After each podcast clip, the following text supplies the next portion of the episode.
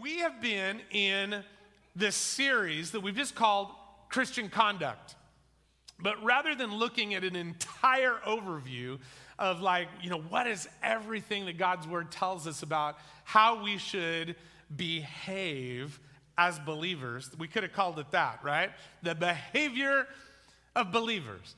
But rather than that, we've just been focused on two verses, and they're found in the first two verses of Titus chapter 3. And it's where the Apostle Paul is talking to um, a friend of his, a younger leader, someone that he is mentoring, like how to be uh, a good pastor, how to be someone who actually knows how to kind of shepherd people in the ways of the Lord. And how many of you recognize that the way our lives used to be, our conduct was really different? Right? We'll, we'll be looking at a little bit of that today, but it's like Man, we did what we wanted to do. We lived for ourselves. We were number one, right, in our lives. But here, we're being taught that there is a new way to live, there is a new conduct that we can take on in our lives. And so, if you'd read along with me, Titus 3 1 and 2, we'll put it up on the screen. And this is what Paul wrote to Titus. He said, Remind the people to be subject to rulers and authorities, to be obedient, to be ready to do whatever is good, to slander no one, to be peaceable and considerate, and always to be gentle toward everyone. And what we've been doing in this series is we've been working backwards through these ideas. So we started off with what we called Christian Conduct 2.0, which was verse 2, where we're told in what we just read there um, to Titus, is it says that, well, we're not to slander, right? As believers, we're, our behavior is not to include slandering others. But then it goes on, it says we're to be peaceable, we're to be considerate of others, and that we're always to be gentle toward everyone, it says. So then we came back, and last week we talked about the middle idea. We called it Christian Conduct 1.5. And it's where it really simply says that we are to be ready to do whatever is good. And I, I got to tell you, that message ministered so much to me and I, I, hope it did to you as well. If you missed that, man, I hope you go back to last week's message. You can find it on our YouTube channel, or if you go over to our church website, you can find the podcast there as well. But that idea of doing good, we found, is ab- absolutely central to what it means to be a follower of Jesus. That idea of doing good.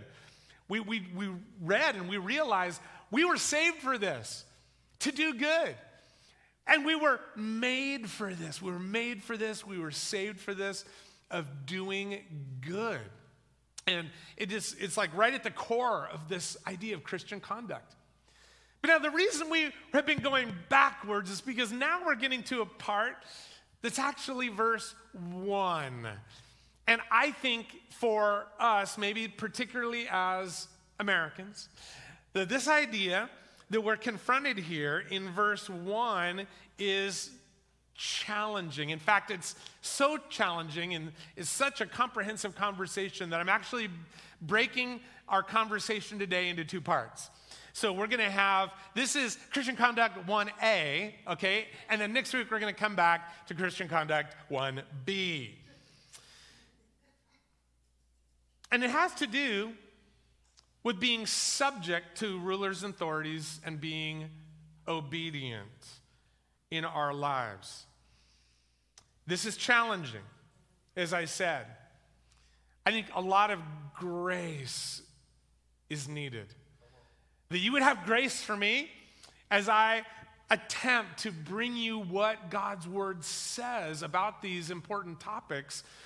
And you'd have grace for yourselves in this as well. That, like, man, we're all journeying together. But before we dive in, I, just like invite us to, to pray and, and ask for God's grace to be upon us in these two important conversations starting this week and, and concluding next week. Would you pray with me and, and pray for yourselves as well? God, we come to your word today with humility. We come to your word today, Lord, as learners. Lord, would you give us a fresh perspective on what your word teaches? Lord, that we would be further transformed, Lord, into your people that look more and more like you. So, Jesus, would you help us? Would you give us all the grace that we need? Give me grace, Lord, as I communicate, Lord, what I see in your word. Give us all grace, Lord, to hear.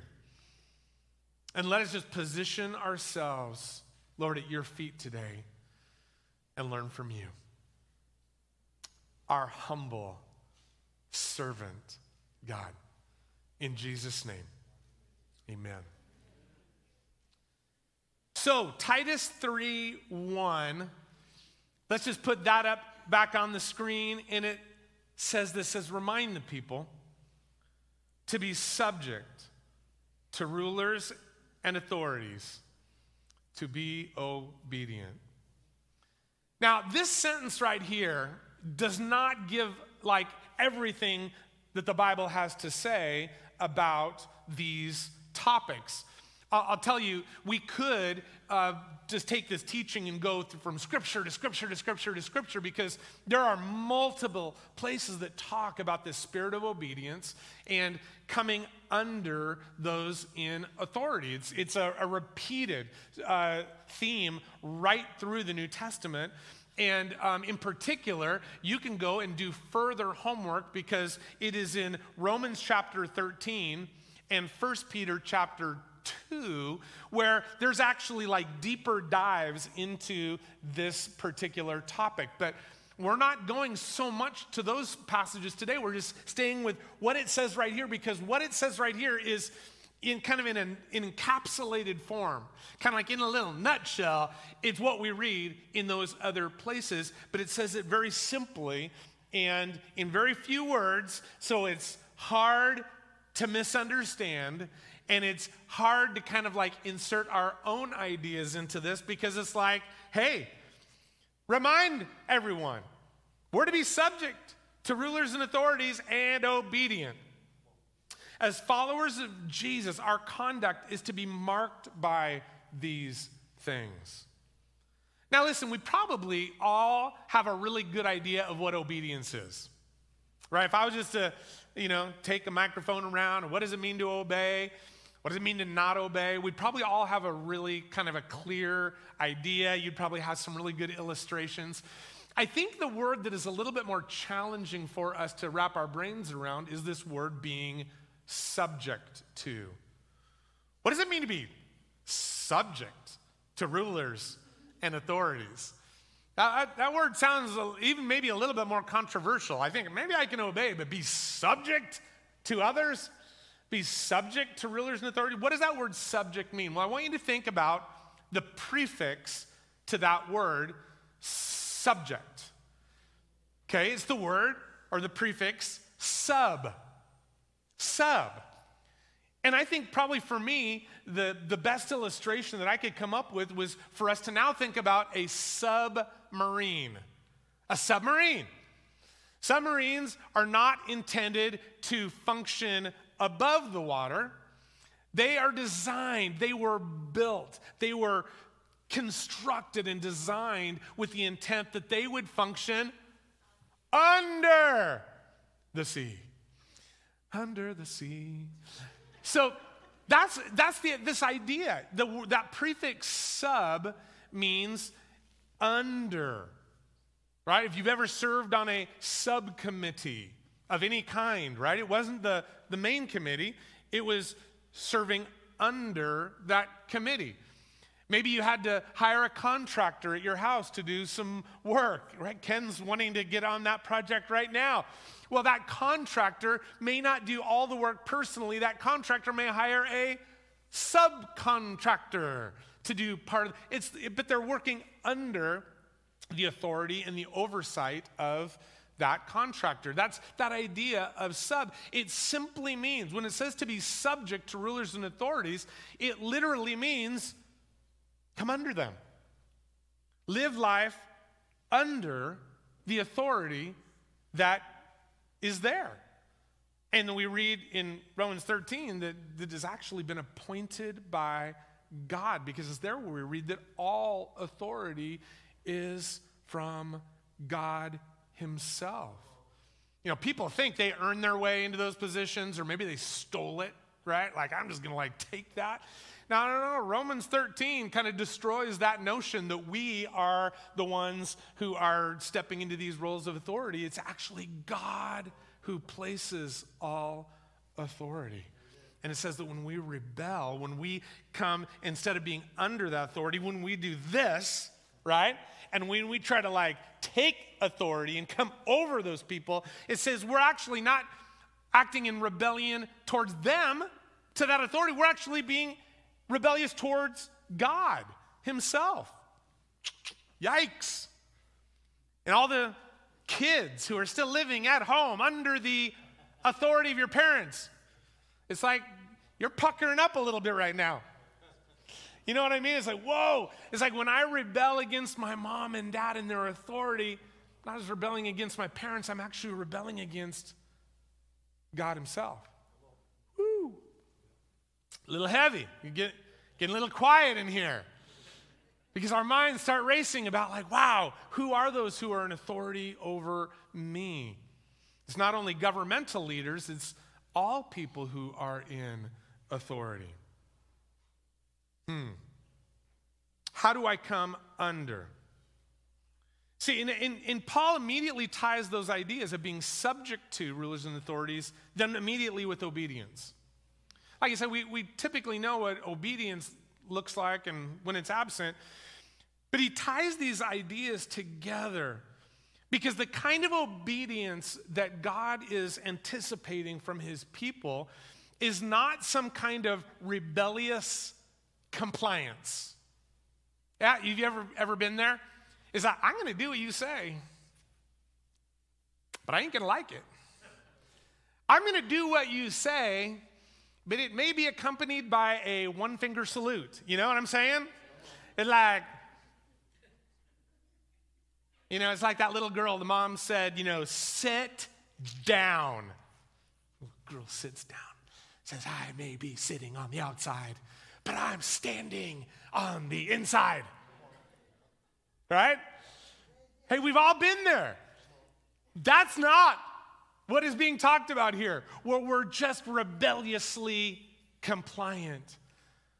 But that there's something of a heart change where we realize that actually we were designed, created to live under the authority, not only of God, but of those who are in authority over us.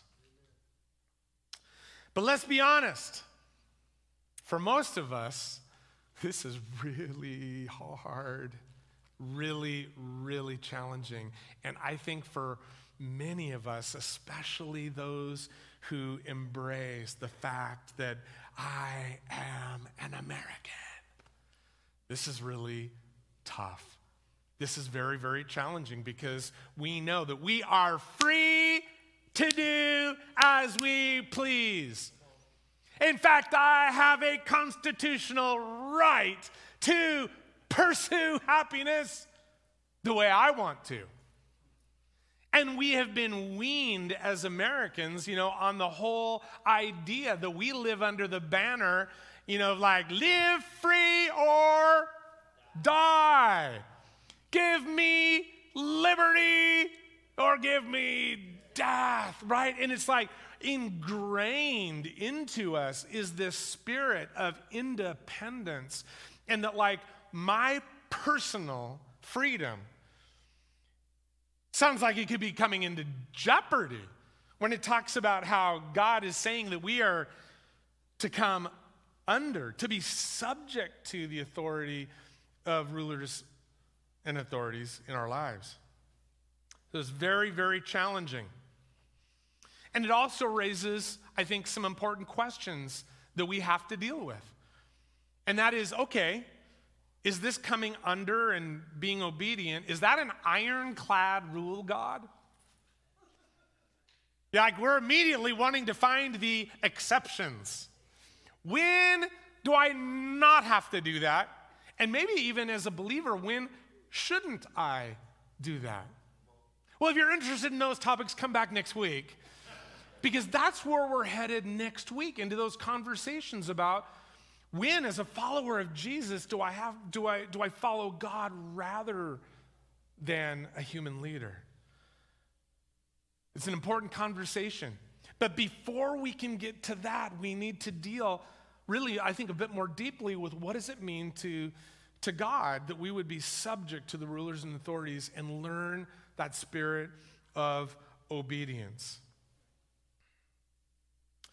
I believe that a really helpful parallel to this topic of obedience is to come under uh, the understanding of what Scripture tells us about our citizenship. I think they're parallel ideas, especially when it comes to thinking about like the leaders over our land. It's in Philippians that Paul is having another conversation um, with a group of friends there that are they're in the church in Philippi, and he talks about this idea. So I want you to jump with me over to Philippians 3, verses 18 through 20. And Paul writes and he says, There are many whose conduct shows they are really enemies of the cross of Christ. If you got your Bible, like underline the word conduct, because that's what we're talking about, right? Christian conduct. Well, Paul is saying, hey, there's a whole other kind of conduct that people are living with, that, that their, their behaviors, and their behaviors, their conduct is actually saying that they are standing in opposition to Jesus. They are living as enemies of the cross of Christ. So there's a whole different kind of conduct. Then he goes on and says, they are headed for destruction. Their God is their appetite. They brag about shameful things. And this is an important line here. And they think only about this life here on earth. But then he goes on, but we are citizens of heaven, where the Lord Jesus Christ lives. And we are eagerly waiting for him to return as our Savior. So, listen, there, there's different conduct of those who have not come into this citizenship of heaven. And it says that they are living for themselves. But you and I, all of us who have put our trust in Jesus, guess what? We have become citizens of heaven. And that changes everything. Because when I put my trust in Him, I am declaring, Jesus, you are my Lord. You are over everything. And ultimately, God, I answer to you. Now, this passage starts out, like I said, by, you know, where it said, you know, there are many whose conduct shows they are really enemies of the cross. They are fighting. Their, their behaviors, their conduct is actually fighting against the very things of God. It says they live for themselves. Their God is their appetite, and all they can think about is life here on earth. Their conduct is not being shaped by obedience or coming under authority. Because what they view, what, what they're doing, is they are viewing authority as the obstacle to get what they really want. Do, do you see the difference? They, people who are, it says their conduct is actually fighting against God, they, instead of coming under authority, they're viewing the authority as the obstacle, the one to be kind of fought against because you are trying to keep me from living the life I want to live. Said every teenager who ever lived, right? It's their parents and other authorities. It's like that, that there, there's that fighting that, like, I want to be in charge of my own life. It says there, God is their appetite, meaning, like, man, whatever I'm hungry for, that's what I'm going after. And it says they only think about life here on earth. They're not thinking about long term consequences. They're not obviously thinking about eternal consequences for their behaviors. They just want what they want and they want it now. It's like YOLO, baby. You only live once. So get what you can when you can and do not let anyone slow you down. No authority, no parent, no cop, no government official, no pastor. I'm not going to let any of those people like get in my way because I'm going to get what I can when I can. And any authority structure that tries to stop me, I'm just going to fight against it. But guess what? Scripture says that our mindset and our conduct should be the opposite of that. That's it's not YOLO. It's actually you you really live twice. And so, guess what? We get to live to give all we can when we can because we answer to the Lord. And so we come under his authority. Very, very different approach on life. And then it's Peter who picks up on this same theme of our citizenship when he says in 1 Peter 2:11, he says this, he says, "Dear friends, I warn you as temporary residents and foreigners to keep away from worldly desires that wage war against your very souls.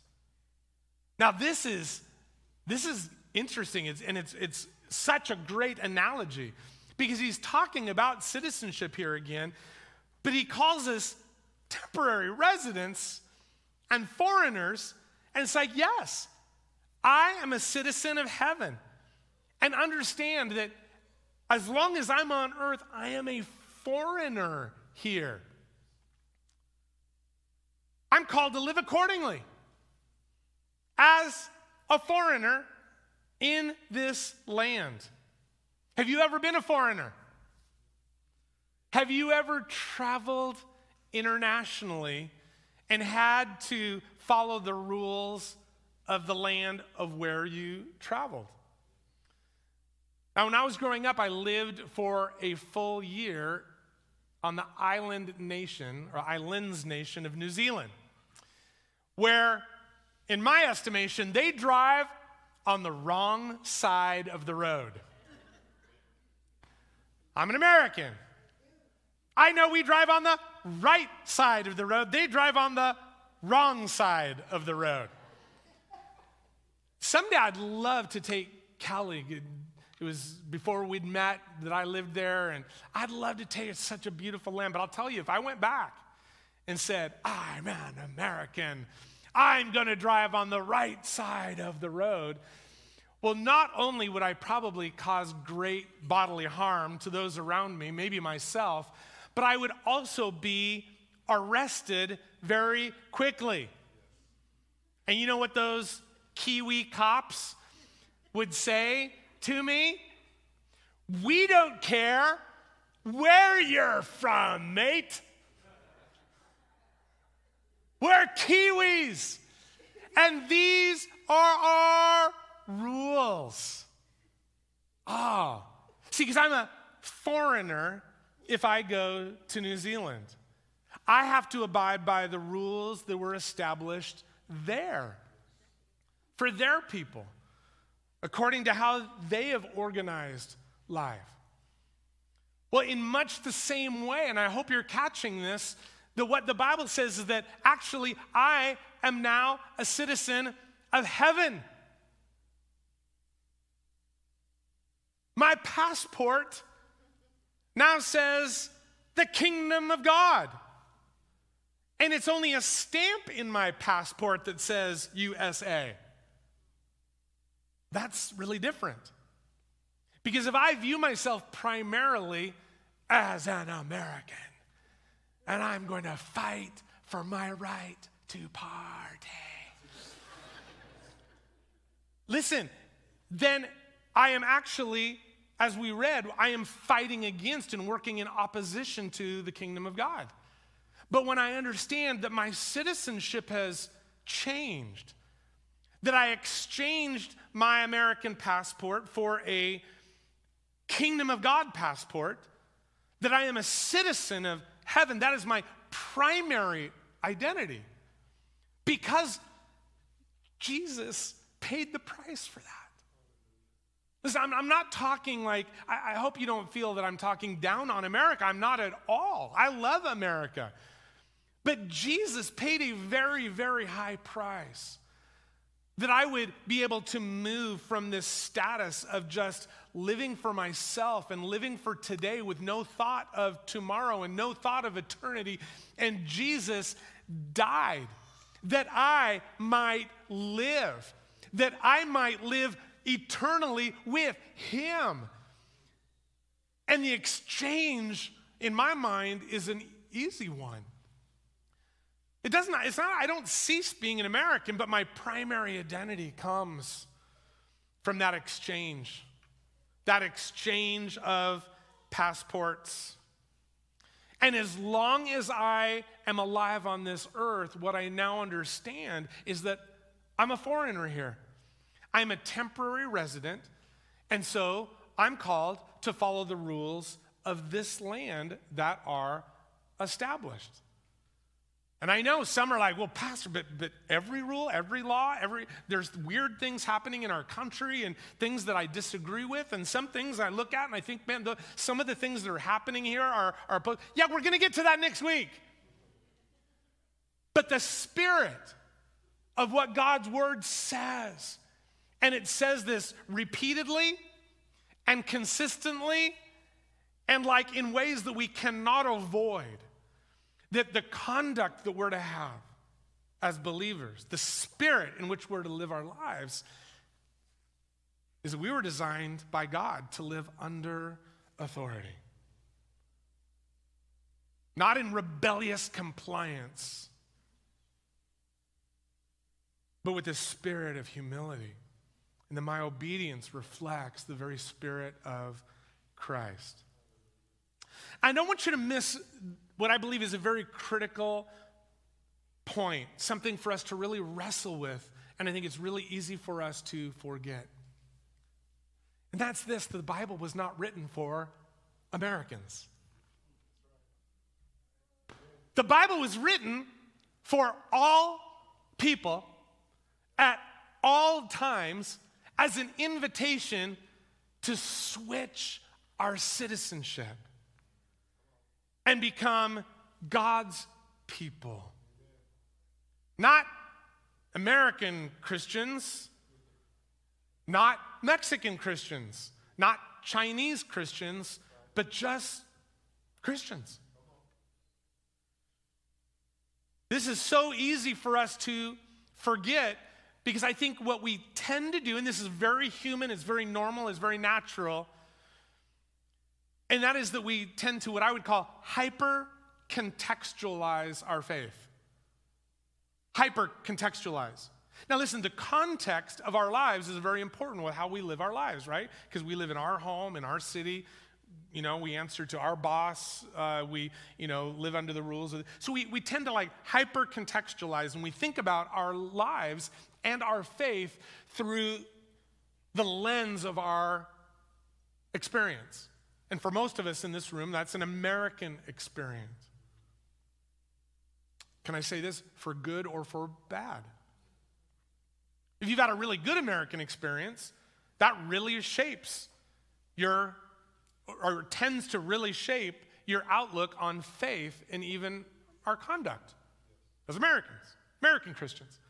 If you've had a very poor life experience as an American, that also can tend to really shape how we look at these things and what our faith should be like and what our conduct should be like. But what I want to remind us is that Scripture was not given just to Americans, but it's global, it's universal to this call to humanity. That not only can we switch our citizenship, but our conduct has the ability to be reshaped and reformed as we learn in whatever context we're in to find ways to live under the rulers and authorities that God has placed us in. And this is really important because whatever I preach from this pulpit in Santa Maria, California, I should also be able to preach the exact same message in Santo Domingo, Dominicana Republica. Right? From Santa Maria to Santo Domingo, to Santiago, to Shanghai, to Saudi Arabia, and all the other places that start with S. Like the message of God should not change or like, well, we're Americans. So we're going to like bristle under this idea of coming under anyone because our Constitution says that we can do this and that. Well, mm-hmm, okay, that's good. But where is our primary identity? And what does this word mean to those who are living under totalitarian regimes? What would this passage mean to somebody who is living in China where churches as well as other religious groups are regularly oppressed, so oppressed? What would this mean for someone living in North Korea under just extraordinary, terrible conditions and oppression? Might God have something that is universal in this? That our conduct is actually shaped by the gospel. And that somehow there is this grace, transformation that is available to me no matter where I live around this world, no matter who the rulers and authorities are that happen to be over me in this moment, but that I take on this new understanding that there is this God call on his citizens to learn a spirit of obedience that reflects the way Jesus himself lived on earth. Because listen, we don't have to dig very deep to discover that Jesus lived, ministered, and died in an, a part of an oppressed people. He understood that this message was for all of humanity and that many would be living under various forms of oppression. Might we in America, at some point in our future, live under greater oppression, greater totalitarianism, whether it comes from the left or the right? Is that possible? Yes, and all indications over the last decades have shown, not just the past year or two, have shown that it's entirely possible. So we need to bury this word deep in our hearts and our understanding. Because our reality in America could change. So we need to understand that God is calling us to a new way of living, to a way that is marked by obedient submission, being subject to the rulers and authorities that are over us. And next week we'll talk about are there times that we have to stand and go in a different direction? The answer is yes. We're going to see that. That's a spoiler alert. Sorry. There are times. But even when we do that, what we'll see next week is that it does not change this. That we're still to be committed to doing good, to not slandering, to being peaceable, to being considerate of the other, and to be gentle toward everyone. How does that work? Oh man, that's grace. I just want to finish with a couple of thoughts that I think are very important to tag on at the end of this message before we conclude. Number one, I want to recognize the fact that all those who God has placed in authority have not used their authority in helpful, God honoring ways or in any kind of service to those people they were called to serve. There are many, many people, probably bunches that are here or watching or listening online, that have suffered the abuse of those in authority who took their position and actually undermined and hurt the people who were under them rather than using their position to elevate and lift and encourage and support and resource those as God would intend. And if you are someone who has suffered the abuse of authority, man, this message is in no way saying that we are to somehow submit ourselves to further abuse. And my prayer is that God would bring full healing, full restoration, complete healing to your life and to your story. And as a pastor, someone who walks in a position of some authority, I apologize and I, on behalf of other leaders, ask for forgiveness. Some in the room may have been hurt by other pastors. I am so sorry that not everyone gets it right. And guess what? I've not always gotten it right. If I've hurt you, I'm so sorry. Let me know so I can make it right.